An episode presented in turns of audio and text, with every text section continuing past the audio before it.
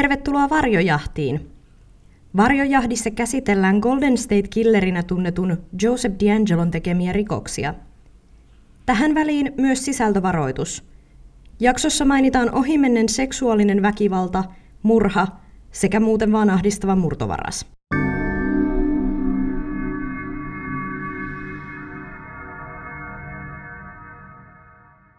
Ensimmäisessä ja toisessa jaksossa kerron ajasta ennen Golden State Killeria. Tällöin D'Angelo oli vasta muokkaamassa ja hiomassa kammottavaa tapansa tehdä myöhemmin rikoksia. Nyt hänen tiedetään aloittaneen Vaiseilia ränsäkkerinä, eli tuttavallisemmin Vaiseilian murtovarkaana. Häntä on epäilty myös sitäkin aikaisemmista Cordova Catburglarin ja Exeter ränsäkkerin rikoksista – mutta näistä kahdesta jälkimmäisestä ei ole täyttä varmuutta. Mun mielestä nämä rikokset on kuitenkin hyvin samankaltaisia, niin ei olisi ihme, jos nämäkin olisivat toimineet tulevan Golden State Killerin harjoituspaikkoina. Mä aloitan muutamasta Exeterin ja Cordovan sarjamurroista, koska ne ovat musta aika oleellinen osa D'Angelon kehityskaarta kohti vuosikymmeniä selvittämättömäksi jääneitä raiskauksia ja murhia – Molemmissa tapauksissa murtovaras vei samanlaisia tavaroita ja tunkeutui koteihin samalla tavalla. Kaikki sarjamurrot tapahtuivat osittain ajallisesti limittäin toistensa kanssa, joten on mahdollista, että tekijä operoi useammalla alueella samaan aikaan. Viranomaiset eivät yhdistäneet tuolloin rikoksia vielä saman tekijän tekemiksi.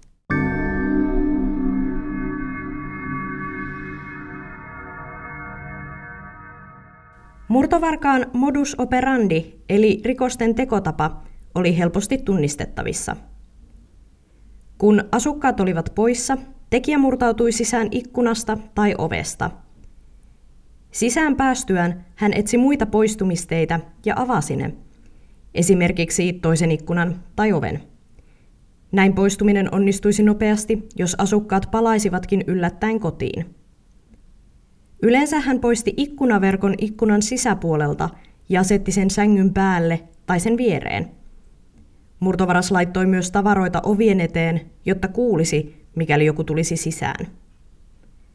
Nimensä mukaisesti Vaiseili ja Ränsäkker sekoitti ja sotki jokaisen asunnon. Hän avasi kaapit, komerot ja laatikot ja kävi ne läpi. Hän kaatoi laatikoiden sisällön lattialle ja pani tavaroita väärin paikkoihin – Varas keskittyi aina pääasiassa makuuhuoneiden tutkimiseen. Hän keräsi aina kaikki naisten alusvaatteet ja heitti ne lattialle, sängylle tai ympäri asuntoa. Tekijä asetteli alusvaatteet tietyllä tavalla, esimerkiksi kasasi niitä tyynyjen päälle.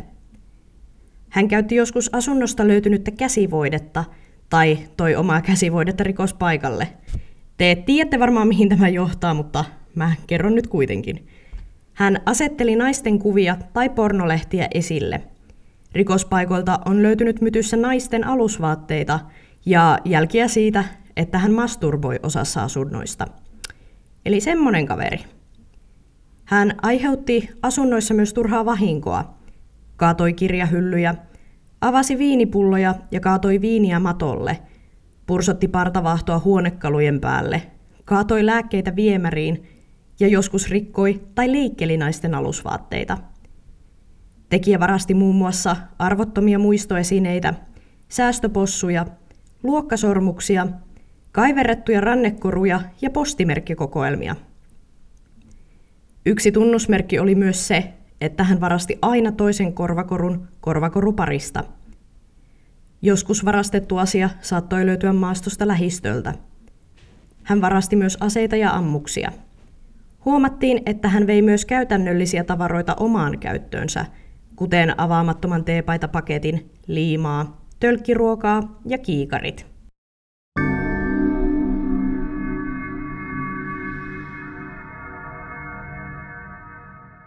Exeter oli rauhallinen pikkukaupunki Kaliforniassa, Sierra Nevadan vuoriston juurella 1960-luvun lopussa – Suurimmat uutiset liittyivät silloin tällöin tapahtuneisiin hukkumisiin, autoonnettomuuksiin ja väittelyyn siitä, että saisivatko tytötkin käyttää housuja koulussa. Lehdissä ilmoitettiin harvakseltaan murroista, joita tapahtui vuosien 1968 ja 1975 välillä yhteensä ainakin 59 kertaa. Kyseinen murtovaras varasti muun muassa usein aseita, muistoesineitä, käsilaukkuja, säästöpossuja ja pieniä summia käteistä. Joistakin kohteista ei varastettu mitään. Hän jätti myös usein erillisen poistumistien auki. Varas iski koteihin joskus niiden ollessa tyhjillään, mutta yleensä kuitenkin silloin, kun asukkaat olivat nukkumassa. Esimerkiksi maanantai-yönä ensimmäinen 1969 Wilbert Killingsworth kertoi poliisille menneensä nukkumaan ja jättäneen housunsa, alushousunsa sekä lompakkonsa tuolilleen sänkynsä viereen. Aamuun mennessä ne olivat kuitenkin kadonneet. Varastettuja tavaroita ei ole koskaan löytynyt. Hänen lompakossaan oli tuolla hetkellä yli 200 dollaria käteistä, mutta housut itsessään eivät olleet mitenkään erikoiset tai erityisen arvokkaat. 16. joulukuuta 1969 Billy Joe Stevenson ilmoittaa poliisille murtoyrityksestä. Tunkeutuja oli yrittänyt murtautua sisään lastenhuoneen ikkunan kautta. Stevensonin vaimo herää lapsensa itkuun ja huoneeseen mentyään näkee isoluisen miehen kiipeävän ikkunasta sisään. Vaimo kirkaisee ja Billy Joe tulee paikalle aseensa kanssa. Hän ampuu kohti murtautujaa, mutta osuu vain ikkunaan ja epäilty karkaa paikalta juosten. 22.11.1971 lääkäri Floyd Bolton ilmoittaa poliisille murrosta. Varas oli vienyt kannettavan TVn, seinäkellon ja stetoskoopin. Hän oli käyttänyt lasileikkuria murtautuessaan sisään ikkunasta. 10.9.1972 John Tabor ilmoittaa aamulla poliisille yön aikana tapahtuneesta ryöstöstä. Varas on murtautunut sisään, varastanut 20 dollaria lompakosta ja avannut korulippaan, mutta ei varastanut kuitenkaan sieltä mitään. Samana päivänä Benita Saldivar ilmoittaa käsilaukkunsa kadonneen yön aikana hänen makuuhuoneestaan. Hän huomaa myös pienen metallisen laatikon siirtyneen keittiön, jota on säilyttänyt makuuhuoneessaan. Murtovaras oli vienyt myös asunnon avaimet ja sekalaisia tavaroita ympäri asuntoa. Benita oli nukkunut asunnon päämakuuhuoneessa, hänen tyttärensä toisessa asunnon makuuhuoneista, ja hänen poikansa oli nukkunut olohuoneen sohvalla. Varastetut tavarat ja ikkunaverkko olivat löytyneet pihalta roskisten takaa. 19.3.1974 Exeter Ransacker murtautuu asuntoon ja varastaa säästöpossun.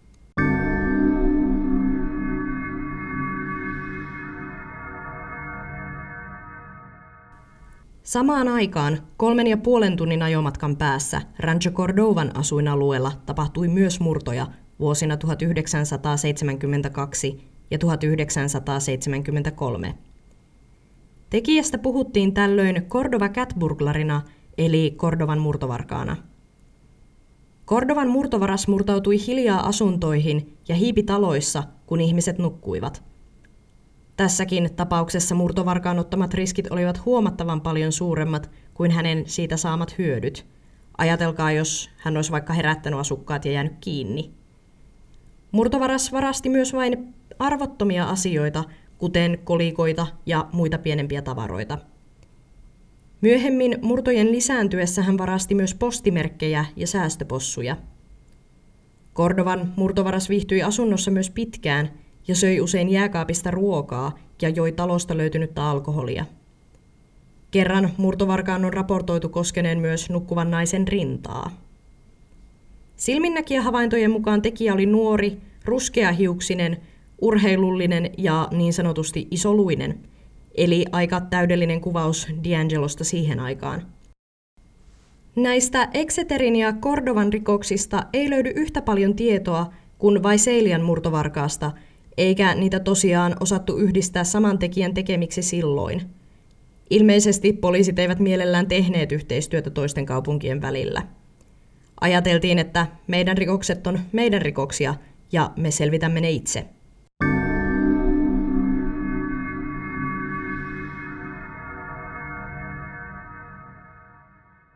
Käyn seuraavaksi läpi kaikki virallisesti raportoidut ja varmistetut Vaiseilian murtovarkaan tapaukset – sekä kerron, mitä rikospaikoilta oltiin varastettu.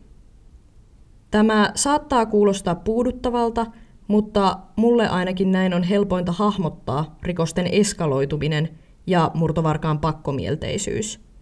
Jokainen murto on ihan kuin kopio edellisestä, aina varastettuja tavaroita myöten. Tapausten edetessä huomaa kuitenkin selkeästi, että näillä murroilla oli, tai ainakin niihin tuli, seksuaalinen motiivi. Vasta kun murtoja alettiin tutkia kunnolla, huomattiin, että ennen murtoja varas oli ollut tirkistelijä. Sitä kautta hän todennäköisesti opetteli asukkaiden rutiineja ja tiesi, koska he eivät olisi kotona. Usealta eri rikospaikalta ikkunoiden alta ja ympäri naapuruston pihoja. Murtovaras oli kehittänyt omia tirkistelyreittejä, joita hän käytti usein.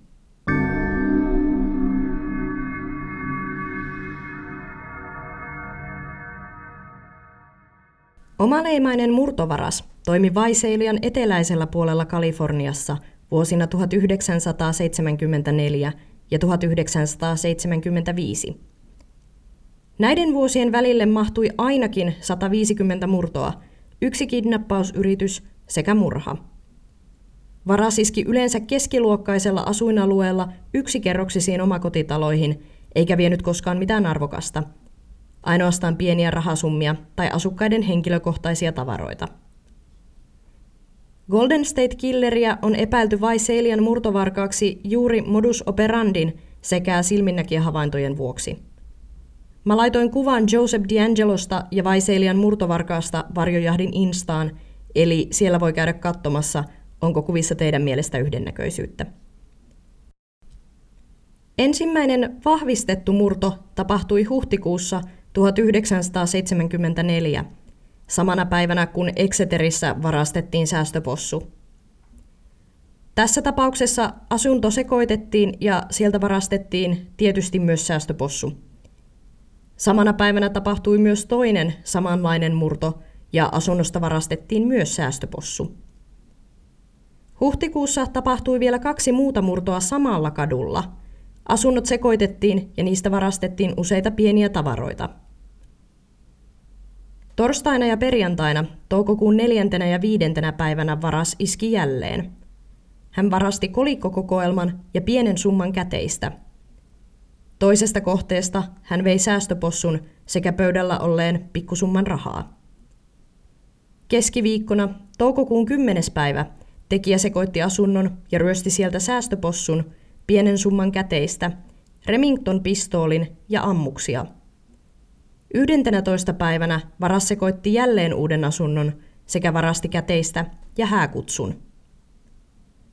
17. toukokuuta varas sekoitti asunnon ja varasti kolikoita sekä sormuksen. Samana päivänä tekijä murtautui vielä toiseen asuntoon ja sekoitti sen samalla varastain säästöpossun ja käteistä. Toukokuun 18. tekijä sekoitti kaksi asuntoa, joista ryösti kuitenkin vain toisen – saaden saalikseen kolikoita, käteistä, säästöpossun, rikkinäisen kaulakorun, sukkahousut ja miesten hajuvettä. Tiistaina 21.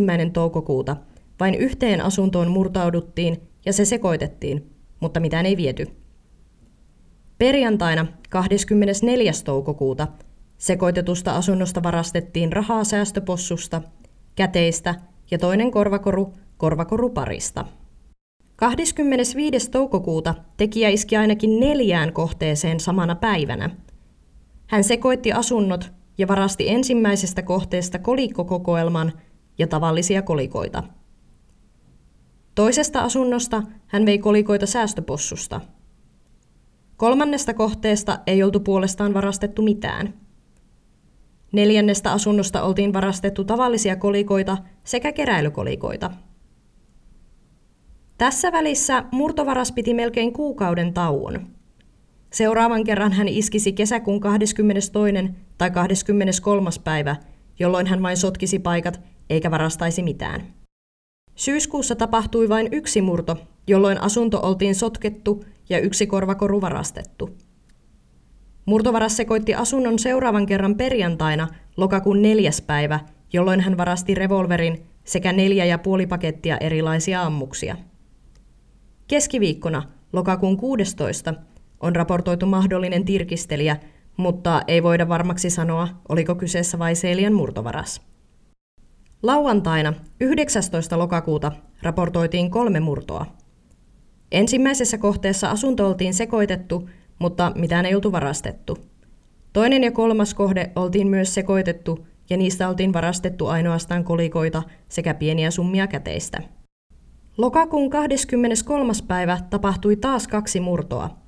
Ensimmäisestä asunnosta oltiin varastettu revolveri ja kaksi halpaa Kodak-filmikameraa. Toisesta asunnosta oltiin varastettu säästöpossu ja kolikoita. Tekijä piti jälleen pienen tauon, mutta iski sen jälkeen perjantaina marraskuun ensimmäisenä päivänä neljään asuntoon samana päivänä. Ensimmäisestä asunnosta hän varasti kolikoita säästöpossusta sekä lisää keräilykolikoita. Toisesta asunnosta vietiin kolikoita, käteistä ja postimerkkejä. Kolmannesta kohteesta varastettiin myös kolikoita ja käteistä. Neljännestä asunnosta vietiin rahaa säästöpossusta sekä käteistä. Kaikki asunnot oltiin myös tietenkin sekoitettu. Lauantaina, marraskuun toisena päivänä, murtovarkaan on epäilty iskeneen jopa viiteen asuntoon. Osassa kohteista asukkaat olivat poissa ja raportoivat murroista vasta palattuaan, joten tarkkaa päivämäärää on mahdoton sanoa. Asunnoista varastettiin kolikoita säästöpossuista, käteistä, toinen korvakoru kahdesta korvakoruparista, työpaikan avain, postimerkkejä, neljä putkiloa epoksiliimaa sekä avaamaton paketti miesten teepaitoja. Seuraavan kerran Vaiseilian murtovaras iski vasta marraskuun lopussa 13 asuntoon. Ja kyllä, 13 asuntoon. Nämä tapahtuivat marraskuun 29. ja joulukuun ensimmäisen päivän välillä. Hän jälleen sekoitti paikat ja varasti muun muassa, ootteko valmiita? Säästöpossun, neljä pakettia ammuksia, tavallisia kolikoita ja keräilykolikoita, rihkamakoruja, rintaliivit stereosetin, naisten lompakon, toisen korvakorun kahdesta korvakoruparista, kolme sormusta, alkoholia, kaksi kuvaa asukkaiden lapsista ja käteistä pienestä kassakaapista. Yhdessä asunnoista hän repi myös lapsien valokuvia. Toisessa kohteessa hän myös söi asunnossa leipää ja kaatoi lääkkeitä viemäriin. Ilmeisesti tuo ei tuntunut vielä missään, ja murtovaras iski seuraavan kerran joulukuun 14. päivä neljä kertaa. Hän sekoitti paikat ja vei jälleen kolikoita säästöpossusta, käteistä ja kaksi sormusta. 16. joulukuuta hän murtautui asuntoon ja sekoitti sen, mutta ei vienyt mitään. Joulukuun 20. alkaen hän murtautui samaan asuntoon useasti viikon aikana ja varasti sieltä keräilykolikoita – kaksi sormusta ja pienen radion. Tuolloin asukkaat eivät tietenkään olleet tuon viikon aikana kotona. Joulukuun 21. päivä hän iski kahdesti ja varasti käteistä, kolikkokokoelman, parana jo setin, neljä korvakorua neljästä korvakoruparista, postimerkkejä ja kiikarit. Sunnuntaina, joulukuun 22. päivä, Vaiseilian murtovaras iski saman päivän aikana kaksi kertaa ja viimeiset kertansa vuonna 1974. Samana päivänä on myös kolme raportoitua tapausta tirkistelijästä, mutta niitäkään ei ole varmuudella yhdistetty Vaiseilian murtovarkaaseen. Ja sen jälkeen hän jäi ilmeisesti sitten joululomalle. Rikollisetkin on ihmisiä ja ne joutuu kärsimään sukuloinnista joulun aikaan siinä missä me muutkin.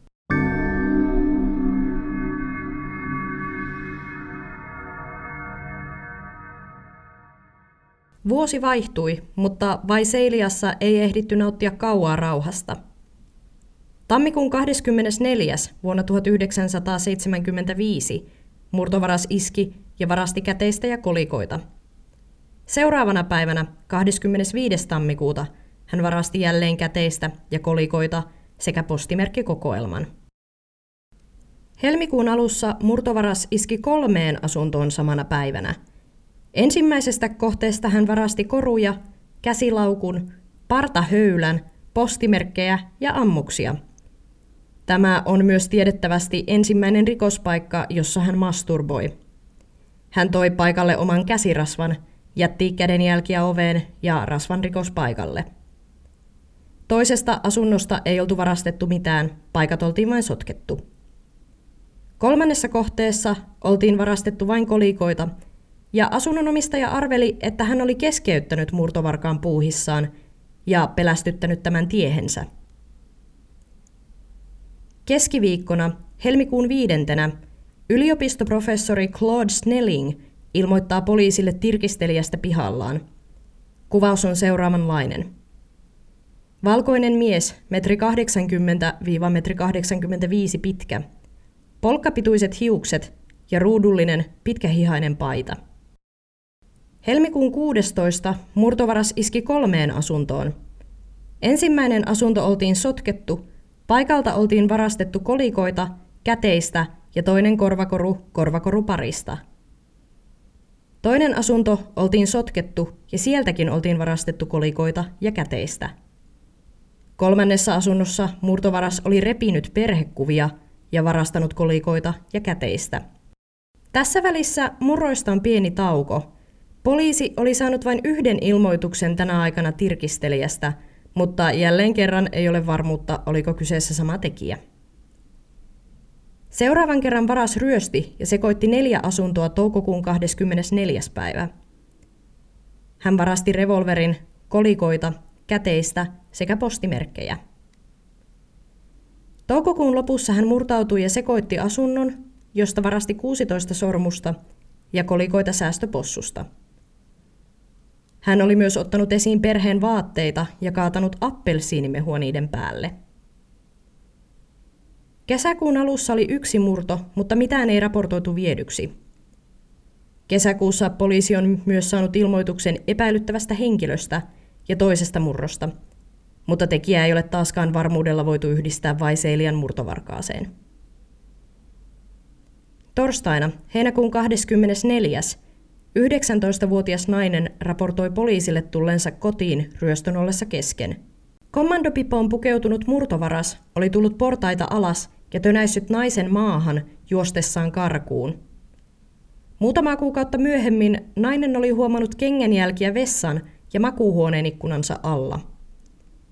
Poliisi suositteli soittamaan heille, kun näitä kengänjälkiä seuraavan kerran näkyisi. Ja sen tämä nuori nainen myös tekisi. Seuraavana päivänä murtovaras ryösti ja sekoitti ainakin kaksi asuntoa. Kolmannesta asuntomurron yrityksestä oltiin myös raportoitu. Asunnoista hän varasti kolikoita, käteistä, kolikkokokoelman, sormuksen, asukkaan luottokortin, postimerkkejä ja ammuksia. Elokuun alussa oli yksi murto. Asunto sotkettiin ja sieltä varastettiin kolikoita säästöpossusta, käteistä, postimerkkejä ja kaksi korvakorua kahdesta korvakoruparista. Seuraavan kerran murtovaras iski lauantaina, elokuun 23. päivä. Hän murtautui samana päivänä kolmeen asuntoon ja sotki paikat. Ensimmäisestä talosta hän varasti kolikoita säästöpossusta, käteistä, postimerkkejä, kuvan perheen tyttärestä, medaljongin, jossa oli kaiverus ja kuva asukkaiden lapsenlapsesta sekä purkin kirsikoita. Kirsikat löytyivät myöhemmin naapurin pihalta. Hän myös rikkoi pyhäkoulupinssin ja laittoi sen varastamansa kuvan tilalle. Toisesta ja kolmannesta talosta varastettiin kolikoita säästöpossusta, käteistä ja sormus. Varas asetteli tässä kohteessa myös käteistä ja ammuksia sängylle. Seuraavana päivänä, elokuun 24. hän murtautui kahteen asuntoon ja varasti jälleen kolikoita säästöpossusta kummastakin kohteesta. Varas iski seuraavan kerran peräkkäisinä päivinä 29., 30. ja 31. päivä elokuuta. Tällöin hän varasti kolikoita, kolikkokokoelman, käteistä, sormuksia, kaulakorun, ammuksia, revolverin, taskulampun ja yhdeksästä korvakoruparista toisen korvakorun. Todennäköisesti hän myös masturboi rikospaikalla.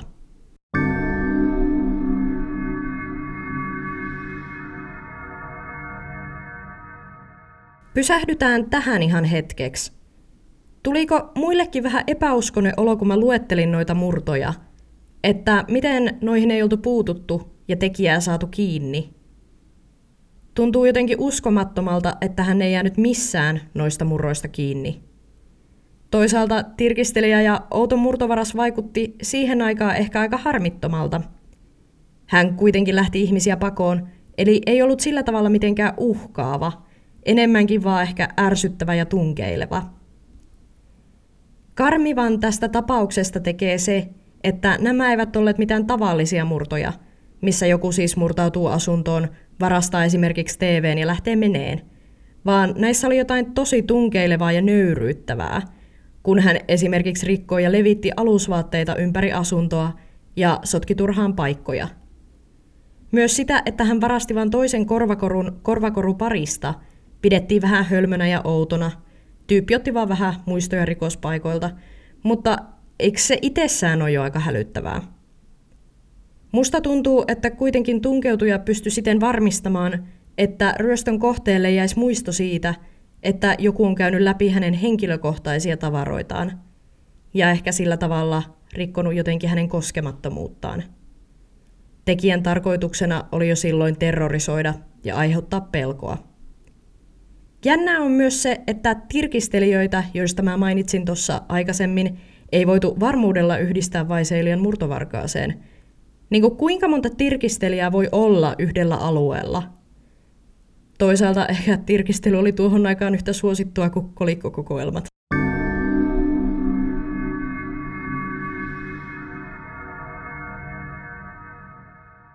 Vaikka musta on ainakin selkeää, että Exeterin ja Cordovan murtovaras olisi myös Vaiseilian murtovaras, eli D'Angelo, niin mua silti mietityttää, että miksi hän tavallaan taantui Cordovan asuntoryöstöistä, jolloin siis ihmisiä oli paikalla – siihen, että hän ryösti vain tyhjiä asuntoja.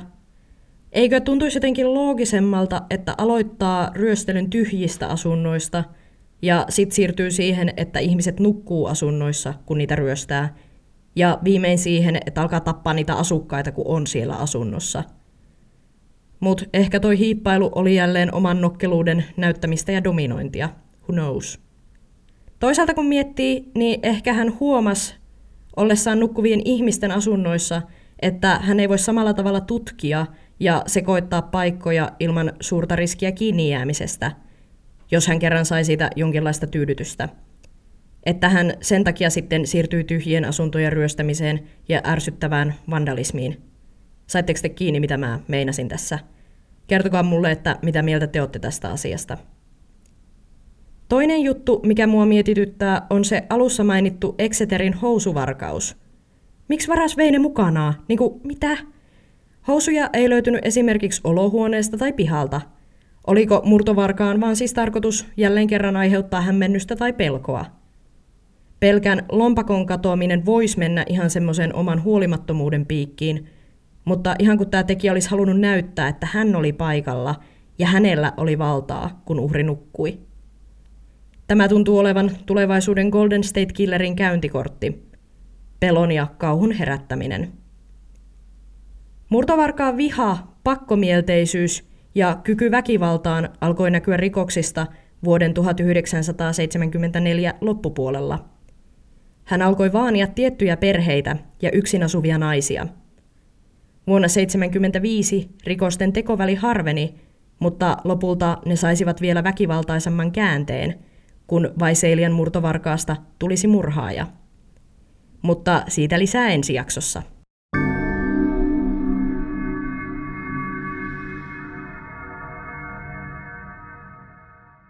Kiitos kun kuuntelit ensimmäisen jakson Golden State Killeristä.